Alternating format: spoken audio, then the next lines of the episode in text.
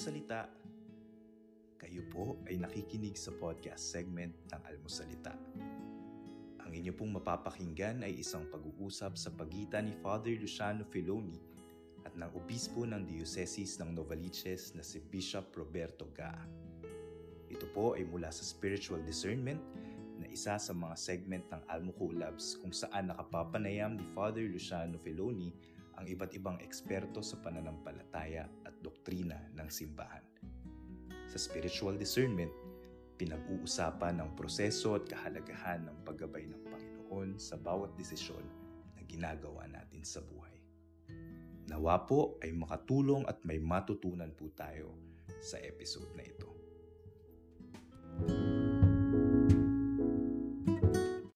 Uh, welcome sa ating uh, episode ika anong episode baka may nabilang sa inyo ha ako hindi ko mabilang eh Sa Veritas, ha- halos isang buwan tatlo apat sa Veritas no tapos dito ilang Siyam daw. siyam o di labing tatlo na naku wow ang dami ha Malas na. ang dami malas Good afternoon po. Welcome sa ating episode. Hello Bishop, good afternoon. Hello, good afternoon, Father Kamusta po Luciano. kayo? Kamusta po kayo? May question dito, Bishop. Question na kagad, ah. Oh, yes, pero not related sa topic. Okay. Parang appetizer lang ito. Oh. Ano po ang ah, Freemason? Freemason. Oo. Yan ay isang organization na wini-welcome nila lahat, lahat ng ano ng mga iba't ibang mga pananampalataya.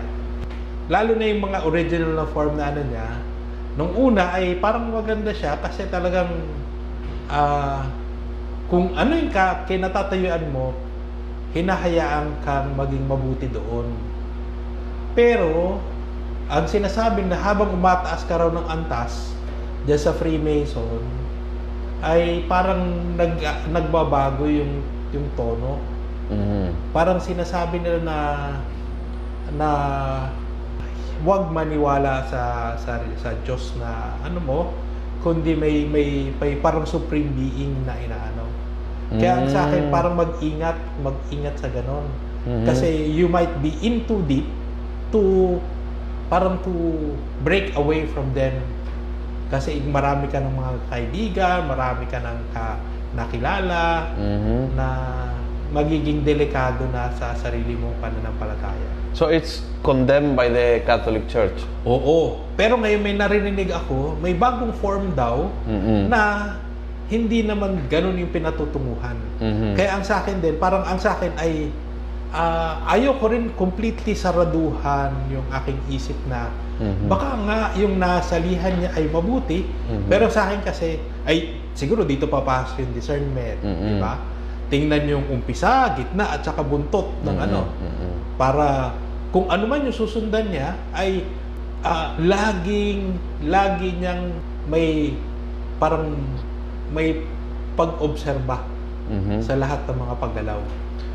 But as an organization, hindi siya, it's not a Catholic organization. Hindi siya Catholic, Oo. hindi siya Catholic. Okay. Hindi siya Catholic. Oo. Kaya nga sa akin nga, ito dito dito nga magandang i, i magsanay do sa discernment. Mhm. Bishop, ah, puro amen and greetings pero walang number na naalala yata ha. So, mukhang hindi lang tayo ang may senior may senior moment. As- at least Ah. I will- I feel ano ah, Dinadaan tayo sa amen eh. Dinadaan tayo sa amen at saka sa greeting. Wala naman nagsabi na anong ikaw, number. Hindi sila nagsasabi tapos sisisihin mo sila. Kasalanan natin tapos sisisihin mo sila. Okay na 'yon. Ano? Oo. Parang at least we don't feel senior as senior anymore. Correct. We, we have company. Oo, we Oo. have we are in good company. So we are discussing para sa mga baka may bago, no? We are discussing the rules of spiritual discernment of Saint Ignatius of Loyola and there are two sets of rules. Tama? Na na-discuss. Yung first set of rules, foundations. Foundations of discernment. Di natin babalikan yan, pero importante ho yun. At nasa kanila na naman yung ano eh. May PowerPoint po kayo at saka babalikan talaga in a sense kasi laging binabalikan kasi talagang foundation. Ah, yun ang basic ah, ng discernment. And then yung second set of rule na mas mas pino, mas pulido, mas ano na ito, mas subtle, mas Oh, masinsinan. masingsingan. Okay. And so we are on that second set of rules. And so let's review. Rule number Oh, one. ano rule number one? Ay, ay, kayo pala Ako, ako nagtatanong. teacher eh. Sayang, ang Ikaw sarap ang kaya student. magtanong eh. Okay. Oh, rule number one. Okay. A or B? Oh. Oh, siyempre A muna. A muna. Okay. A. Kung sumikap, sumunod sa Diyos, ang mabuting espiritu ay suportahan tayo. So, kung gusto mo talagang gawin ang kalooban ng Diyos, the good spirit will help you. And B, Bibigyan ka ng galak. oo, Bibigyan ka ng lakas ng loob. Lan lakas ng loob, yan. Kapayapaan, pwede, kasama doon, no? pwede. Yung mga, mga damdamin na nakaka-encourage na patuloy na gawin, yun tama. Yung naayon sa kalooban ng Diyos. Correct. Samantalang B, yung masamang espiritu, magtatanim ng walang gana, duda, balisa. Kaya dapat ingat pag nararamdaman yung mga ito. Kung walang gana, kung, kung ikaw ay hindi mapakali, yan, kung, kung ikaw ay nagdududa ah, sa mga bagay na na ay naayon sa gusto ng Diyos, pinagdudahan mo, ingat. Kasi hindi namang good spirit ito. Bad spirit trying to take you away from your direction. Parang ano. Correct. Okay. Ah, two, Two. Diyos lang ang may karapatang magbigay ng consolation na walang dahilan. Mm. Na hindi naranasan ni Bishop, na hindi ko rin naranasan, hindi namin alam kung sino nakaranas nito. Pero minsan ng Diyos ay pwede magbigay ng consolation na, sabihin natin expression na out of the blue. Oh, yung talagang, ano na, walang previous na ginawa. Hindi yung tipong, nag-retreat ako, kaya I feel very peaceful. Hindi yung ganun. Kasi you can trace yung peacefulness sa ginawa mo. Nangumpisal ako, kaya I feel very happy, maganang pakiramdam. So, you can trace kung saan galing yung ah, feeling ng consolation. Ito ay walang Wala. previous cause. Biglang talagang... Biglang ano, dumating na lang sa yung ganon. Ayun, Malasantino, sabi natin, yung mga ganon. Yung mga, yung mga nobela na hindi kayo nanonood. Oh, yung mga ganon. Good. Good. Three, Three. ang mabuti at masama ay pwede magdala ang consolation and desolation pero makaibang hangarin. O, yun, explain. So, ang mangyayari ay... Paano ba't ako nag-explain? Wala lang, trip ko lang. Palalabasin, kahit ng masamang spirito, pwede siya magpalabas ng parang masam ng consolation. Oo. Kasi yun ay pain na kung saan, kapag i- ang, ang tao ay kumagat doon, pwede niyang malinlang yung tao. Mhm. Kasi kung palalabasin niya kaagad ng desolation, di ah, kakalas kaagad yung tao. Hindi siya kakapit, hindi siya kakagat. Mhm. So, ang gagawin ng masamang espiritu, para siyang maglalagay ng pain na consolation. At doon kakagat yung mga tao. Kaya ang ano doon, kahit, cons pa, kahit lumalabas siyang consolation, mag-ingat pa rin. Kasi ang masamang espiritu, pwede niyang palabasin na yun ay consolation. Mhm. Ang, cons- ang, ang, ang mabuting espiritu, laging consolation yun. Laging papalapit sa kanya, papalapit sa Diyos yung paggalaw. Kaya yun ang ano, yun yung malinaw doon. Y- yun ang going back to foundation, no? Yung, Oo. yung sabihin natin, yung foundation is kapag nilalapit ka sa Diyos, that's a consolation. Mhm. Kapag nilalayo ka sa Diyos, sa kagustuhan ng Diyos, yun ang desolation. Mhm. It doesn't matter how you feel. So, it pwe- pwedeng paglaruan ng mga damdamin yung masamang espiritu. So, can make you feel very good by doing something bad. Kaya ingat sa feelings, no? Kami, Oo. pwedeng traidor. Pwedeng naramdaman na I'm, I'm very happy but yung ginagawa mo ay palayo sa kalooban ng Diyos. Kunyari, ah, kahit isang mabuti, parang meron ko natuklasan sa sarili ko, natuklasan sa aking pamilya, sa maraming tao, na, na mabuti. Mm. Kunyari, ah, yung pagsasakripisyo, Mm. yung ah, mortification, Oo. ito yung mabuti, di ba? At para sa akin, maganda yung ang, da- ang pagdala sa akin dito kasi yung lahat ng mga material na bagay, nakikita ko yung halaga niya, depende kung saan ako tinatawag ng Diyos. Mm. Kaya hindi, yun yung mahalaga kundi kung saan ako dinadala nito. Mhm. Ngayon, ang maano doon ay, kunyari, ito yung mabuting nagawa sa akin. Kunyari, ito yung ipipilit ko din sa ibang tao. Mm. Tingnan mo yung taong yan. Hindi nagsasakripisyo. Tulad ko. Tulad ko, ako'y panay sakripisyo. Mhm. Oh. 'Di ba? Saan nang ano nangyari doon sa mabuting nag-umpisa? 'Di ba? Wala na. Nagdala sa kayabangan, Oo. nagpalahusga. Mm. Correct. Kaya ang ano doon, pwedeng pinakagat din ng ano ng, ng masamang espiritu 'yun. Ng something Pero, good. yung pala dadali siya sa hindi maganda. Oo. Na, sa aking karanasan, ah, bilang tao, una sa lahat, at saka bilang pare pati, ah, y- yun ang usually paboritong strategy ng, ng Diablo. Kasi hindi siya nakakatakot eh. Hindi, hindi tayo yung mala ah, exorcist na movie na kasi pag ganyan siya, talagang Iiwasan mo na. Talaga, iwasan mo talaga. As in, tatalong ka at sa bentana, at tatagbo ka. Palayo. He usually will come very attractive in a very na hindi mo mapansin kung saan ka dinadala. Usually, kung kailan ka bumagsak na nasira, nagulo, na nag-away kayo, then you start to see yung galaw. Oo. Oh, kaya ho, yung, yung importante sa discernment, laging sinasabi ni Bishop, it's a process, not a moment. Process. You have to see the process. Kaya pwedeng maganda yung process, pero yung uwian ng process ay magulo. No? Parang ano din yan, pwede mong ihalo diyan yung rule number 13 nung nung dati, 'di ba? Yung Mm. yung clandestine na lover. Oo. 'Di ba? Parang kaakit-akit siya eh, 'di ba? Kaya nga siya lover eh, 'di ba? At ang ang ano doon eh dahil sa pang-aakit noon ay parang hindi mo iisipin na masama. Mm-mm. Yung pala Sa ay- dulo. Sa dulo. Oo. Sa dulo. Dinadala ka pala sa masama. Yan. Okay, very so, good. Ingat. Ingat, ingat. Okay. So, that, that was number four. Ah, three pala. Three. Four. Oo, three. Four.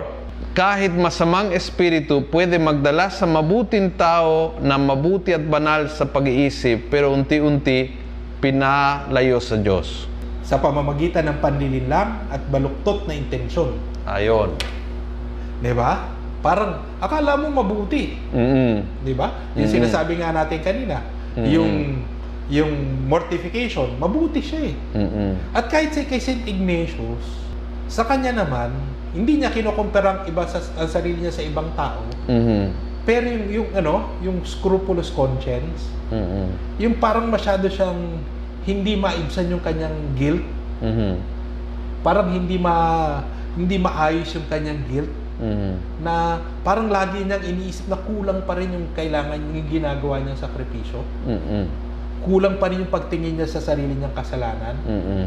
Kaya parang nangyayari, parang hindi hindi ka din talaga lumalapit sa Diyos. Mhm. Pero nag, nag parang nag ah, nagbababad ka. Nagtatampisaw ka sa sarili mong kasalanan. Mhm. Di ba?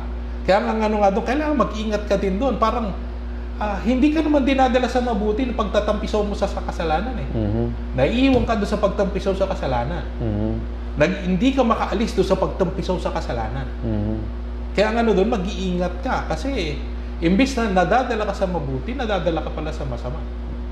So, paano mo i-tra- paano mo makita ang dulo kapag hindi ka dumating sa dulo? Hindi, sa akin kasi, ang, ang ano doon ay, inilalapit ka ba niyan sa Diyos? Mhm. Kanya, kunyari, yung nagtatampisaw ka sa kasalanan, parang ang nararamdaman mo doon, guilt, di ba? Sama ng loob kasi parang, ah, ah, ito yung, ito yung nasaktan ko ang Diyos. Mhm. Mhm. Ah, ang layo ko na sa Diyos. Mhm. Parang hindi ka lumalapit, hindi ka inilalapit sa Diyos. Mhm. Di ba? Mhm. Pero kunyari sinasabi mo, oo nga, totoo, nagkaroon ako ng ganun kasalanan at nararamdaman ko yung kapatawaran niya. Mhm. Na kahit malaki yung kasalanan ko, parang siya siya parang ah, ah, prodigal Prodi- father. prodigal father, Oo. oo. Siya yung humahabol sa akin at hinabol niya ako sa tingin at sinasabi niya, isuot yung singsing, isuot yung pantapak, isuot mo yung pangpinak. Parang ganun yung nararamdaman mo. Yung Mhm. Nilalapit ka sa Diyos. Mhm. Di ba? Okay, that's good. Ah, may nagtanong dito, hindi ko masyado naintindihan ha. Ah, nagagamit po ba ideology ng kaaway? Paano po? Salamat.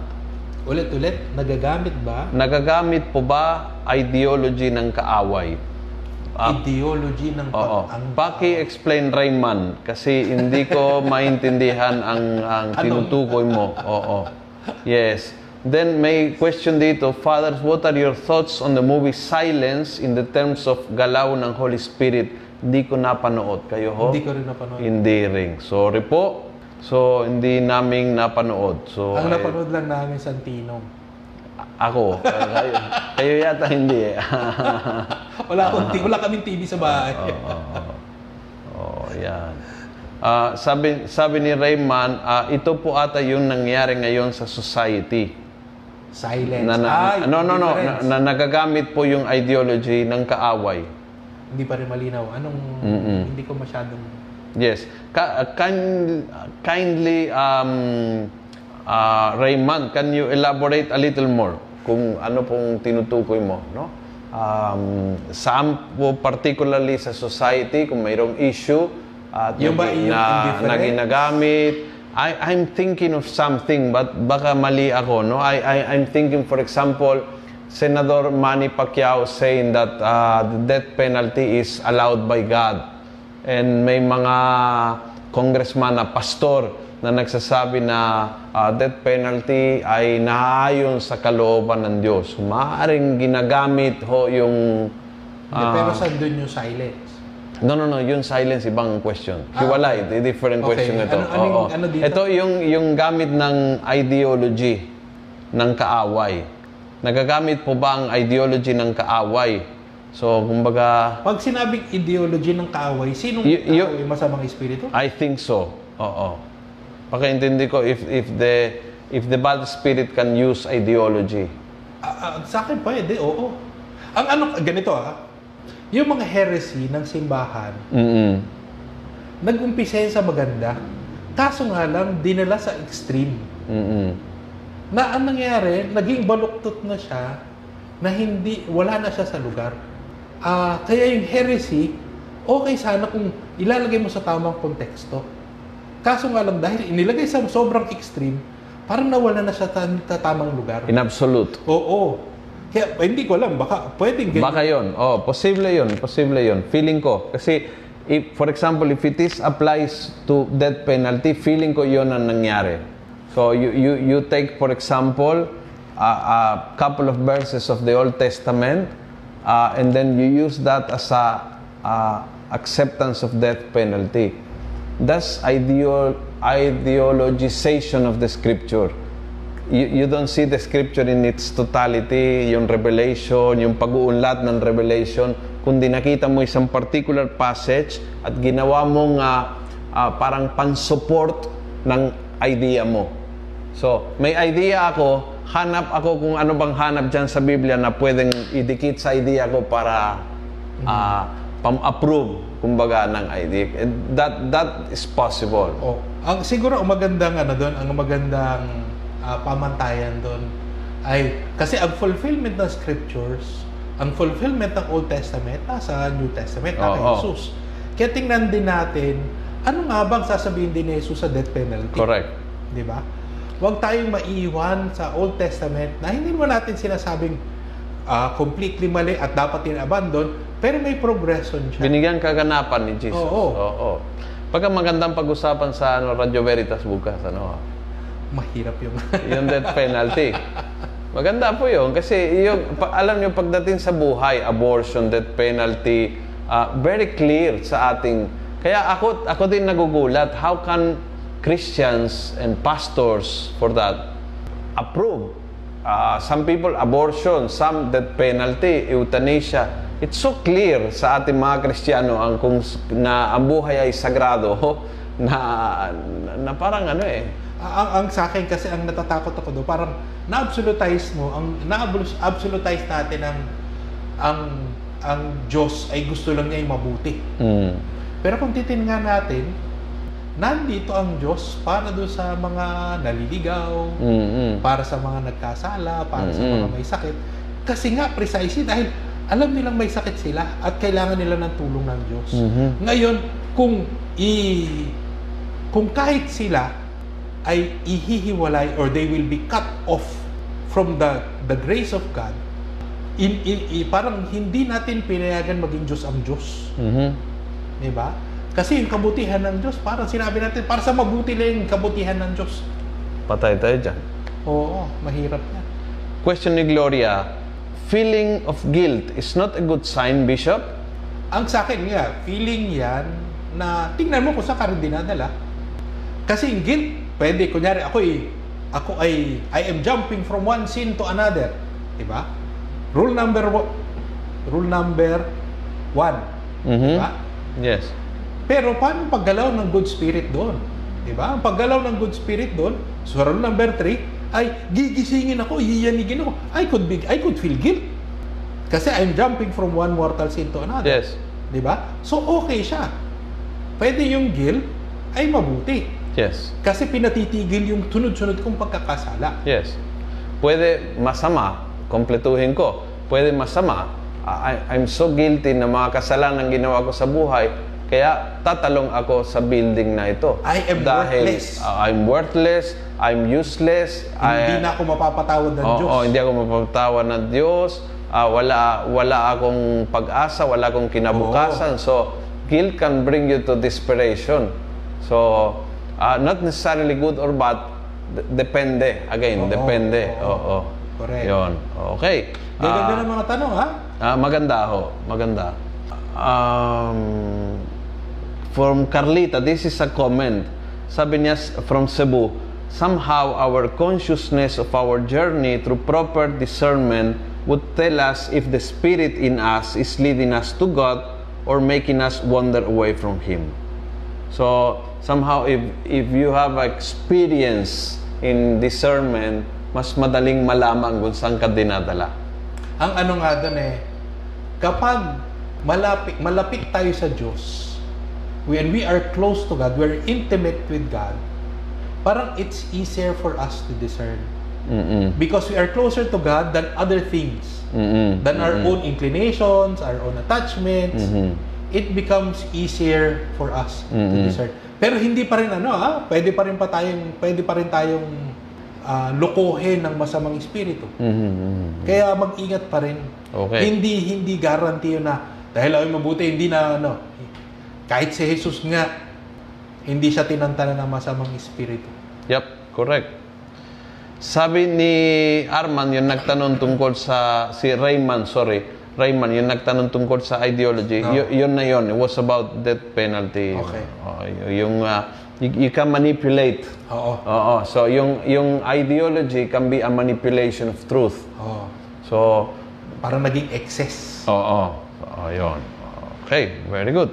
Um, okay. Um, sige, we, we can go out. There, uh, there is uh, one question.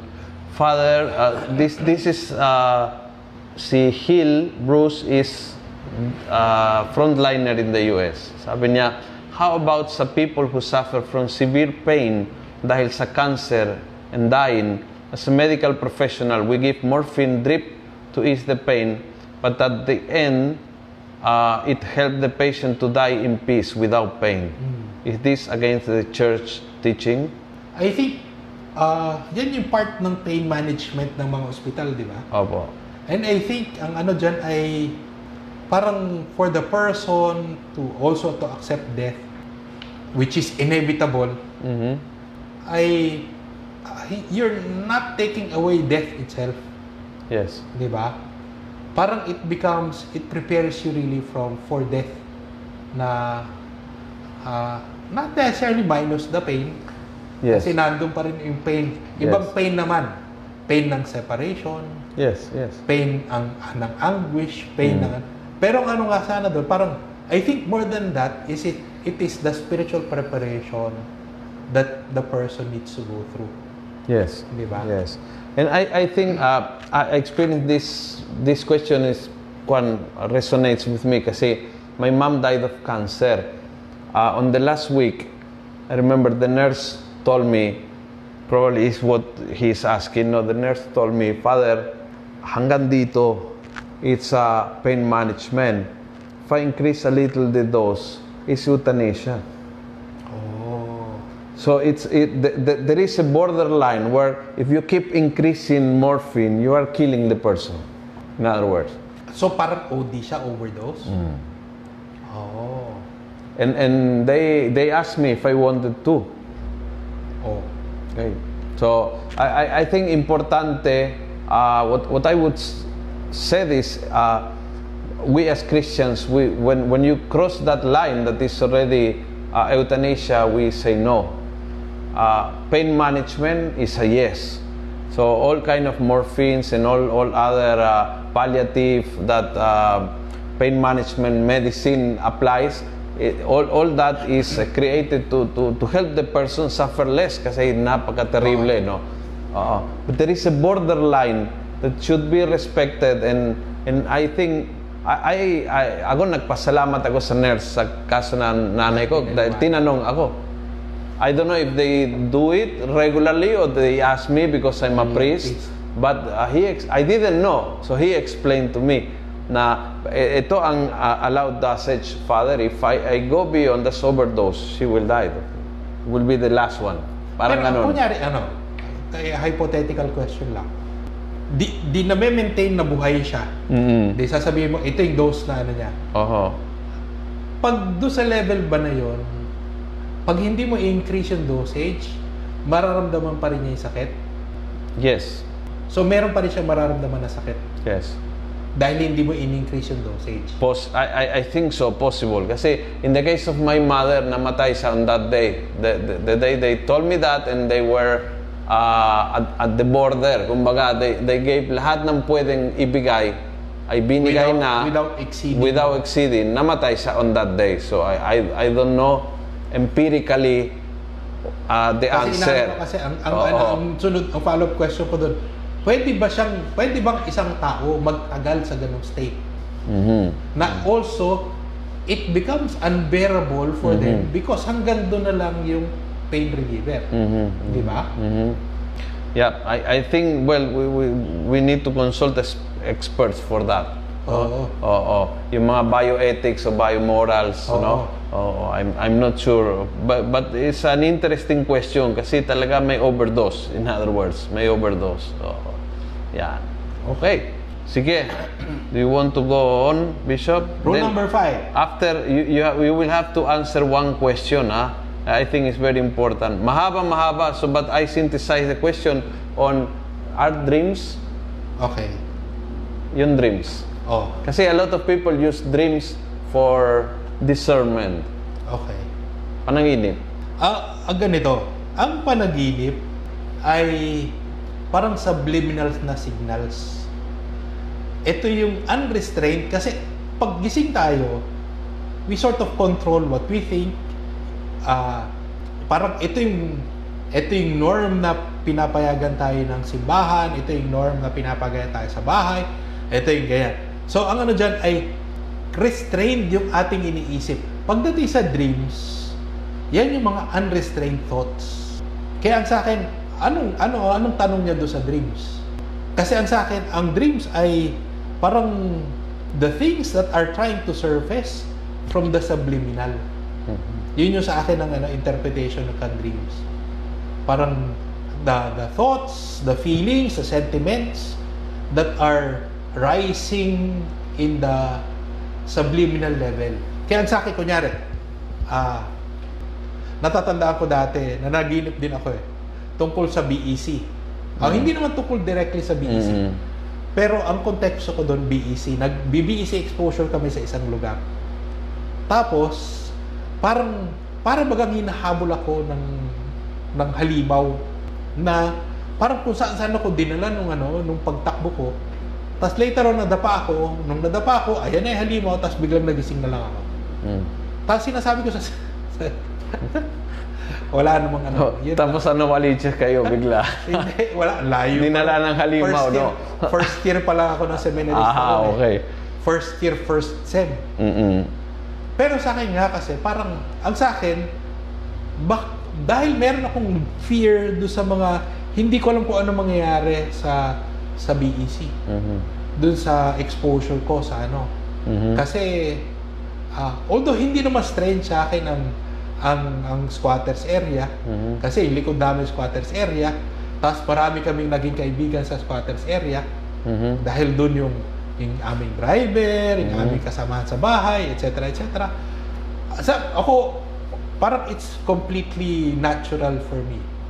Kaso nga lang itong BEC ay parang itong exposure ay parang bago lahat. Mhm. So sa akin yun parang parang yun sa akin nag-surface yung fear Mhm. sa akin. Kaya nung yung tinitingnan ko yung pa, pa, panaginip ko, yun, baka yun nga yun. Parang Mhm. it is something that is subliminal, unconscious, pero nag-surface siya sa dream. Ngayon, ano yung inaano niyo doon sa dream? If that can be uh, parang ano eh, uh, kwan ng discernment, yung, yung parang ano, place of this indicator Pwede, of pwede ano siya, discernment pwede if you siyang, want. pwede siyang lumabas na attachment ko or Mhm. fear ko, Mhm. pero not necessarily coming from God. Not revelation per se. Oo, not revelation. Not revelation per se. Oo. Can be more about yourself. Oo, it's more about Uh, ourselves. whi- which can be used for discernment. Oo. Kasi pwede kang tulungan ng co-discerner. Ilabas yung Ilabas mo ano subconscious. mo. Oo. Ilabas yung Oo. attachments mo. But not necessarily i-attach na parang mensahe ng Diyos Oo. sa'yo, mensahe ni Mama Mary sa'yo. Oo. It can be more mensahe of you to you. yung, yung mga bagay na ayaw mong isipin o ayaw mo ni-repress, yon. Oo. So, pwedeng gamitin na ito para makalapit sa Diyos? Yes. Ah, but not necessarily message ng Diyos as in Parang literal. yung ano eh, pagkilala mo pa lang sa sarili mo. May uh, may nag-comment Bishop, I'm not Cheche, uh, doctor po kayo or nurse? Is a medical practitioner obviously. Sabi niya, actually if is if never consider it po as to overdose uh, but uh, like morphine there is an adverse reaction that depress the respiration of the patient. Ah, so parang ano na rin. Parang ganun nga. Oo. parang euthanasia. Parang euthanasia. Oh, yes. If, if you cro- not morphing, ah, not morphing in general. When you cross the line, yung, yung ano, maraming morphine uh, somehow, parang ganun. Okay. Bishop and Father, can we generalize that the indications po or the end product of being close to God is having the fruit of the Holy Spirit, joy, peace, etc., or not necessarily po? In other cases po kasi we don't feel joyful at the time. Kahit intimate sila sa Diyos. Oo. So do, do you need to have joy, peace, and all the fruits of the Spirit? Ang sa akin, parang ano eh. Eh, eh, parang ito yung sin- sinasabi niya sa rule number one dito sa second set eh. Di ba? Parang He will give you parang yung lakas ng loob, bibigyan ka ng ah, ah, bibigyan ka ng susuportahan ka, palalakasin loob, bibigyan ka ng galak. Mhm. So sa akin parang I think it's a consequence of being intimate with God. Ngayon ang sa akin kasi ang ano doon ay ah pwede bang mangyari intimate ako sa Diyos but I don't feel those things? Mhm. Ah pwede kasi sa akin naglalaban pa sa kalooban ko yung yung nangyayari sa akin. Parang gust malapit ako sa Diyos pero ayoko yung nangyayari sa akin. Ah, ayoko yung mabigat yung krus ko. Ayoko yung makikipag-ayos ako sa kaibigan, sa kaaway ko. Ayoko na na na parang patatawarin ko ng mga ilang beses yung yung gumawa sa akin ng mali. Mm. Parang I would rather na magdusa siya. Mm. I-snabihin ko na lang siya. Di ba? Parang ganun na ah sinunod mo nga ang Diyos pero parang masama ang loob mo. Pwede. Di ba? Pwede. Pero pwede din kasi, halimbawa, si Jesus in Gethsemane, no? He was really doing the will of Mm-mm. God, but he was crying. He was crying, he was suffering a lot. Was not experiencing probably joy. Pero yun nga, ang sa akin ha, ang, ang image ko dyan, at that point, him, when he was crying blood, he was cry, crying tears of blood dahil doon sa kanyang anguish, Mm-mm. ah talagang ah, may paglalaban doon sa kalooban mo. Pero, ang sabi ng mga ibang ano, ang, ang lumabas sa aking ano, prayer of imagination, paglabas ni Jesus doon sa Garden of Gethsemane, ibang-ibang tao na siya. Mhm. Walang pag-aalinlangan. Siguradong sigurado siya sa mangyayari sa kanya. May Kahit- transformation oo, na may naganap. transformation. Kasi alam niya na hindi nabawasan yung paghihirap na pagdadaanan niya.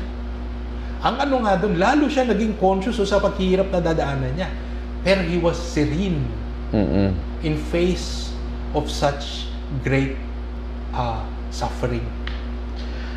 So pwede nating sabihin, I think na yung, yung feelings na joy, peace, uh, not on the level of feelings. Not necessarily on the level of feelings. So, ka, can, uh, can be that sometimes yung magulo ang sitwasyon, but you are deep inside you, you have peace. But you are in pain. Uh, for example, I imagine yung isang nanay na namatay yung kanyang anak. You will, you will, you cannot say, she enjoy in that moment. talagang ano, gulo-gulo ng, ng damdamin niya, talagang ah, puno ng hapis, etc., etc. But andyan yung, yung, yung kapayapaan. Ang sa akin nga eh, parang pag ganyan, sinasabi ko lagi, parang you allow people to mourn. Mm-mm. Yung bayaan mo mga taong magluksa na malungkot. Kasi Oo. sa akin artificial din na wala walang lungkot, walang ano. Kaya nga, kaya parang nga. bayaan mo siya, Oo. ano, bayaan mo malungkot kasi parang part ng nakasanayan niya ay they will let go, Oo. di ba? Kahit sabihin natin hindi masama or hindi rin ano, pero may mga bagay na God is asking us to let go. Not because it's bad, but because God wants us to be here rather than there. Mhm. Kaya nga ano nga doon, parang ah, yung mga ganong pangyayari, we we allow them to mourn. We allow them to say goodbye. Mhm. We allow them to be sorrowful. We allow them to grieve. Kaya ito, sabi ni Ditas, no, maybe the person who asked the question equated joy with the feeling of being happy. But joy can be there even in the midst of trial and suffering. St. Paul said it beautiful, I love in the, for the funeral, no? Ah, sabi niya in the letter to the ah, Thessalonians, na, I tell you this so that you will ah, you, you will grieve but not like those without faith. So you will grieve, but not like those without faith. Kasi pag walang pananampalataya, tapos biglang halimbawa namatay yung anak mo, talagang desperado as in you are in... But if you have faith, you will grieve the same. You will cry and cry and cry and miss the person and grieve talaga, be in pain. Pero iba ho yung dating ng pananampalataya. It's something na it gives you deeper peace sa gitna ng luha. Sa gitna Parang ng may luha. naiiwan na sinag ng liwanag. Mm-mm, Di ba? mm-mm. Hindi siya total darkness. Oo. Parang laging may naiiwan na liwanag. I remember that that was my uh, homily in the funeral of my mother. I cannot imagine this without faith. Parang ganun lang ang homily ko eh. I think there was, basically that was what I said. Na talagang I cannot imagine this moment, me celebrating the funeral of my own mother, without faith would be impossible. Ah, but it did not take away all the pain. Mm-mm. and lahat ng luha ng pain lahat. pero iba yung pananampalataya but somehow you see ano eh you see the end of the Oo. of the tunnel you, Parang you, you know that there is ka, ano eh hindi ka nangangapa blindly Oo. sa nangyayari sa'yo. oo oo Parang may s- a glimmer of light that parang allows you to walk con- and continue to walk forward. Comment other saints said that there is more joy in suffering Ewan ko, sila ang tanungin kasi. sila ang tanungin yan, no? Mahirap. Mahirap Oo, yan, but u- u- talaga, may, may tao na umabot ng ganyang punto ng Oo. buhay talaga. sila John of the Cross. Yes, may Diba? mga tao na umabot talaga. No? I Pero told si you ano, about si- St. Luigi si Orionera. Si St. Luciano Feloni ba? No, malaw Hindi pa. ba malaw, Malaw ba? pa sa putik. Ako, give me some pizza, dalawang San Miguel Light, okay na. Mas mag-increase ang joy. with San Miguel. My joy will increase. Yes. Oo. Ah, sabi ni Peng, beautiful, from Viktor ah, Frankl, no? Ah, the, the, the psychiatrist that was in the concentration camp. He said, those who have a why to live can bear with almost any how to live. Oo. Very nice. And, uh, Kung meron kang reason, kung meron kang, ah, yeah, why, then yung mga circumstances, and madadaanan mo. meaning. And this is a guy that he said that from the concentration camp. Oo. Okay. At dahil nakita niya yon doon sa kasamahan niya na Yup. parang ano bang nagpapasaya sa'yo? Correct. Tapos ano nangyari sa'yo? Nagpaliwanag siya. Eto kasi anak ko, ganyan, ganyan. Oo, oo. Tapos nakita niya nagliwanag yung mukha. Mm-mm. Inside the concentration camp. Na kung saan death, you could smell death already. Yes. Yes. Pero yun nga, there was joy Yeah. because of meaning. Yeah. Yeah. Lalo pa if the meaning comes from God. Correct. Eh, Speaking of coming from God, tanong ni Estela, watching from Isabella, Father, discernment is a gift that comes from the Holy Spirit. How will I determine if my discernment comes from God? There is a gift of discernment from the Holy Spirit. But how how will you determine if your uh, if your discernment is made in China or talagang talagang galing sa Diyos o nabili mo sa ano so, at sa, akin Green Hills? Babalik doon sa ano eh. Pat, pat, it, if it brings you closer to God. I Ayan. That, that's the basic ano. Kung saan ka dinadala. Oo. Oo. Kung saan ka dinadala. So malalaman sa dulo kung saan ka dinala. Oo. Saan ka dinadala? In a progressive sense. Oo. Or, or, yeah, at least saan ka dinadala. Oo. Right? Kasi yung dulo, hindi ka pwede maghintay sa dulo. Oo. Too late. Wala pa. Too Wala late. pang dulo eh. Wala pang dulo. Oo. But you can see where is oriented. Oo. Okay. Good. Oh, magturo na kayo. Ano ba? Oh, Puro number na question. Number ano na? Number Ano na? five. Five, five. Rule number five. Kapag ang umpisa, saan ba ang umpisa? Umpisa, gitna, at huli, ay inilalapit tayo sa Diyos, ito ay tanda na nanggagaling ito sa mabuting espiritu. Umpisa, gitna, huli. Pwede nating i-rephrase yun. Ulo, katawan, puntot. Mhm, mhm. Pag lahat yon dinadala ka papalapit ng espiritu ng mabu- papalapit sa Diyos, yan ay galing sa mabuting espiritu. Mhm, mhm. Ngayon, ngunit kapag ito ay nagtatapos sa masama o nakalilitong galaw o panghihina o pangangamba ng kaluluwa, inaalis ang kapayapaan, ito ay tanda na nanggagaling ito sa masamang espiritu. Um- Kunyari, umpisa okay, Aha. pero yung gitna hindi na. Yung huli hindi na. Hindi na. So, pwede umpisa ay masama, pero bandang gitna, bandang huli ay dinala sa ano, Hindi rin. Ano pa rin siya? masamang espiritu Masama, din. masama, masama. Ang masama, ang mabuting espiritu kasi, hindi siya magdadala Sa masama. sa masama. Kasi in any part. In any part.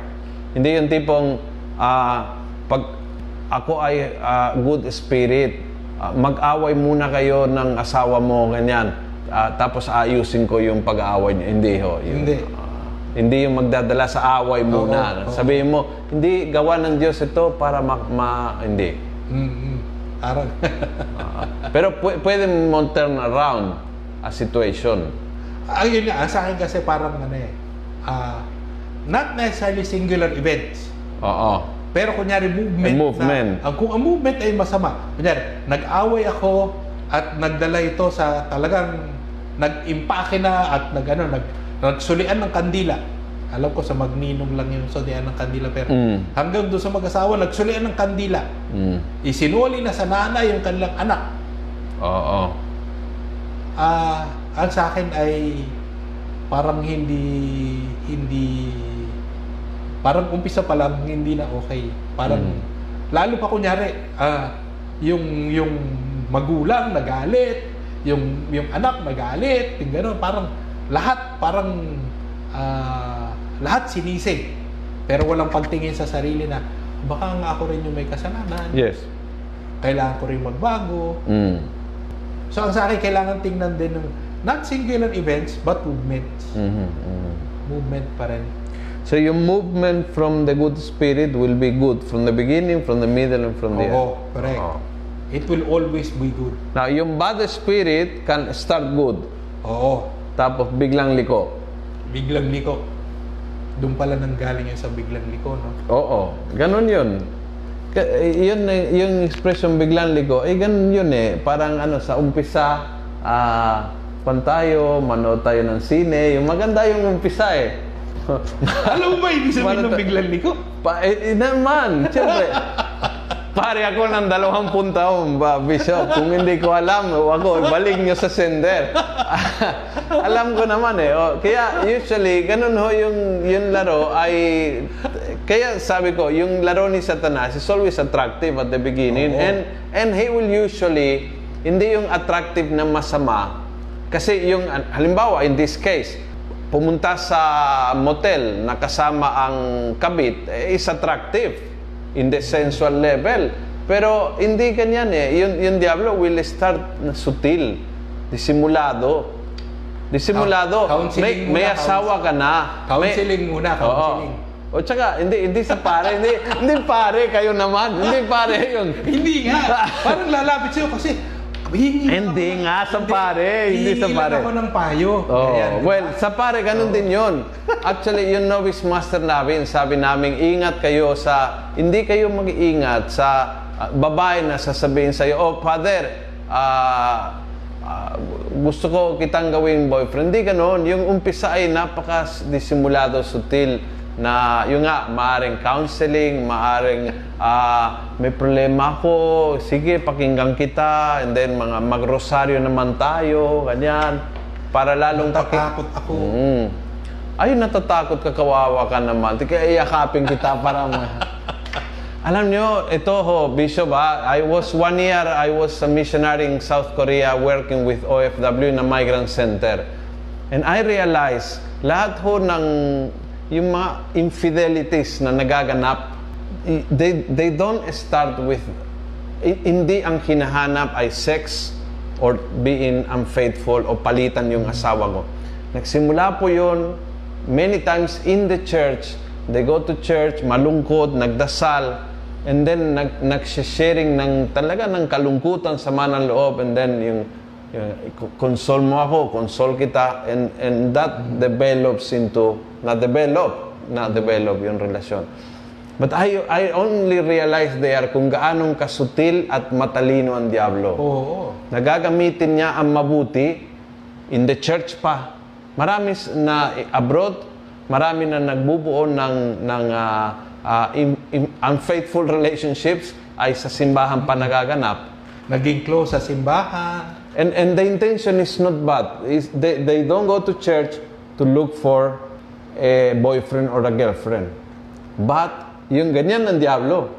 And, Pero yun and- nga, makikita mo, parang yung yung pakonti-konting ititwist ng ititwist ng ititwist yung, Oo. yung maganda. Eh, yung, yung gitna, dulo, yun sabi niyo. Kasi Oo. yung umpisa, ang ganda. Oo. Yung umpisa, yung maganda. Parang unti-unting binabaluktot, dinidistort yung maganda. Tapos later on, makikita mo, pangit na yung nangyayari. Oo. Kung hindi maganda, hindi ka... Hindi ano ka eh. kakagat. Oo, ganun.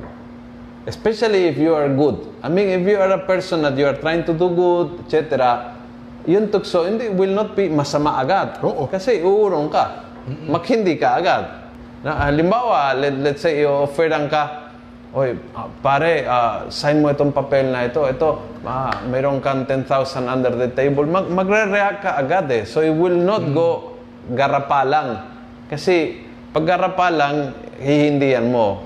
Yung maganda yung umpisa. And then, unti-unti. Para sa ano, A little gift. gawa mo. Oo. Pagkawang gawa mo. Oo, a little gift, no? Oh, ito yung donation sa simbahan nyo, bag kailangan ng sound system, yan, konting ganito, ganyan. Mamaya, hindi ka na makatanggi. Yan, Oh, ganon. yeah. Alam na. Di ba? Okay. Oo. Ang daming sinasabi, okay. Oras na. Sige nga, oo. Number, ano? Ang bilis oras na. Ah, 57. o, yun nga sabi ko na nga ba eh. Oh. Ano yun? Five ang sinabi nyo? 5-5 siya. 5 pa lang. Yun. Six. Ano pa? May oras pa ba tayo sa 6? 57 na. Sige na, one, isa na lang. O sige. Number 6. Kapag napuna, kapag napuna na buntot ng kalaban, balikan ang paggalaw nito simula sa umpisa at ang pakonti-konting pagpagbabaluktot ng layunin. So ang ano doon ay ah Pag nahalata mo na Pag niloloko. nahalata mo, lalo na doon sa buntot, na iba na, balikan mo. Ang sa akin, inaaral mo kung paano gumalaw ang masamang espiritu. Parang, ah, kung ikaw, inaaral, inaaral tayo ng masamang espiritu, paano tayong lolokohin, inaaral din natin sarili natin, paano tayong naloko? Paano tayong nabaluktot? Mm-mm. Di ba? Kasi ang ano dyan, yon at yon at yon at yon ang gagawin ng masamang espiritu. So, para saan mo babalikan? Para malalaman mo paano mo paglalabanan sa sunod. Ah, okay. Kasi babalikan niya. Babalikan, ka niya. Oo. Dahil alam niya na Yun ang natagumpay weakness siya. mo. Yun ang weakness mo. Yun ang parang doon ka na isa. General, ano ba ang Oo, sabi niya? oo. Ah, sabi ni Saint Ignatius, like a General. general. Tusong general. Gagamitin Oo. yung weakness. Oo. Gagamitin Or ang even yung strength mo. Oo. Pati strength. Pati strength. Salbahe na itong satanas na ito, no? Mabuti na ay napakan ni Mama Mary yung ulo nitong demonyong ito, no? Oo, oo. Okay, Father, nakapagpatawad na po ako sa kapwa kahit di pa man nila itong hiningi sa akin. At Amen. di ako galit to those people, pero dumarating pa rin ang araw na nasasaktan pa rin ako. Masakit sa pakiramdam, makirot, mabigat sa dibdib. Kasalanan po ba yun, Father? Napatawad ko na sila, pero bakit may kirot pa rin? Father, Bishop, ibig sabihin. Correction. Ang sa akin, tingin ko doon, ano eh, pwedeng napatawad natin sa isip, napatawad natin sa bibig, pero parang hindi pa natin napapatawad sa puso. Mhm. At sa akin, okay lang yon Proseso naman din kasi siya. Mhm. Hindi porket sinabing patawarin mo ay parang agad-agara na ano. Minsan kasi parang ah, pinatawad mo nga, pero parang hindi pa tanggap ng buong mong pagkatao na pinatawad mo na nga siya. Mhm. Kaya sinabi, pinatawad ko na siya, pero every time makikita ko siya, kumukulo dugo ko. Mhm. Di ba? Tanong doon, napatawad ko na ba siya? Hindi. Hindi pa. Mhm. Kasi nandyan pa rin yung ano. Hindi pa sa puso, no? Hindi pa sa puso. Mhm. So ang sa akin ay proseso ang pagpapatawad. Mhm. So ang sa akin ay patuloy niya ipagdasal yung kanyang kapatawaran. Give it time. Give it time. But hindi abot ng punto na forgive and forget. Kundi, For, ano sabi niyo? remember and forgive. remember and forgive. Oo. Bakit remember? Para saan? Kasi pag nakalimutan mo, parang what sense is forgiving? Mhm. Di ba? Pero kung alam mo yung full impact ng kasalanan and still you forgive, yan yung totoong forgiveness. From Walter, magandang araw po, Father Luciano Bishop Roberto Ga. Watching from uh, Kawasaki City. Paano po manatiling nasa grasya ng Diyos sa kabila ng mga injustices sa ating bansang Pilipinas? I, think, syempre, hindi ka maging part dapat ng injustice. Tingin ko yun yung una. Hindi ka maging bahagi ng injustice. At pangalawa, maging bahagi ka din sa pagtatag, pagtatama ng injustice. Di ba? You don't tolerate injustice because if you tolerate, once you tolerate injustice, you become part of the system that is unjust. So, ang ano doon, you do not tolerate and you correct. Mhm. Father, si Satan ba pwede mas pwede mag-ask ng forgiveness kay Lord? in essence, pwede naman lahat. Pero tingin ko, because of his, yung pride niya, yung yabang niya, yung ah, pag, ah, pagmamalaki niya, he will not ask forgiveness. Mhm. Ah, although, ang titingnan mo dyan, is God ready to forgive Satan? Yes. Mhm. Humingi lang siya ng tawad. Mhm. Pero si Satan nga, tingin ko, he will not ask for forgiveness. Mhm. Parang he is too full of himself to ask forgiveness. Mhm. Parang ano na to, kompre na ito. Parang Mhm, hindi na to mhm. part ng discernment. Ang dami, ano? Ang dami. Oo. Oo nga. Okay. All right. Well, I I think we are on time. Um, marami, kung may questions po, babalikan po namin. But we have still uh, another two points in the next uh, session. And we will go into a very interesting topic. Hopefully next or next next, whi- which is the next after this, Oo, the next, rules. next. Oo. Oo. Ano po yun? General awareness examen. Mhm. It's something that ah, ginagawa ng mga Heswita Mhm. na nakakatulong ng malaki sa kanilang discernment, Mhm. sa kanilang ah, pag-alala sa kabutihan ng Diyos, sa kanilang sariling conversion experience. So, pwede natin sabihin na isa simplify and sim simply uh, easy to do, form, oo. easy to do na application ng lahat ng principles na ito na easy to do in uh, uh, everyday life. So yun, it's a in style of uh, prayer because it's a prayer, no? It's uh, examine yourself in front of God and applying these principles sa mga practical na araw-araw na nangyayari sa atin. At least makikita, hindi ko kailangan matanawang from malayo kung saan ako dinadala. Araw-araw, nakita mo ano saan ang direksyon, no? Nang, uh, parang ganon. Parang ano eh, it breaks down into smaller chunks Mhm. yung pakikipag-usap sa atin ng Diyos. Ito pakikinig din natin sa Diyos. Mhm, mhm. Minsan kasi parang hinihintay pa natin magkakaroon tayo ng retreat. Pag magkaroon tayo ng retreat, doon tayo pakiramdam natin nakik, pinaki, nakikinig tayo sa Diyos. Minsan medyo late na. Oo. Ang ginagawa dito, every day becomes an experience of listening to God. Kaya ano siya, parang manageable, bite-size bite-size bite-size pieces Mhm. at ah, doable. Doable. Oo. Daily. Mm. Maganda. Alright. So Bishop, can you give us your blessing as we finish? Sa ngalan ng Ama, ng Anak, ng Espiritu Santo, Amen. Mahal namin Panginoon, kami nagpapasalamat dahil ah, nakipaglakbay ka sa amin at pinadala mo si San Ignacio bilang aming gabay dito sa pagkilatis. At ah, kami natutuwa at nagagalak dahil kahit papano nagkakaroon ng forma ang aming panalangin. Nagkakaroon ng forma ang aming pagsunod sa iyo. Nagkakaroon ng forma ang aming ah, pagtingin sa mga bagay-bagay at paghanap sa iyo sa lahat ng bagay. Kami, Panginoon, ay ah, hindi lang sana nagpapasalamat sa lahat ng bagay na ito, sana ay ito din ang maging buhay namin.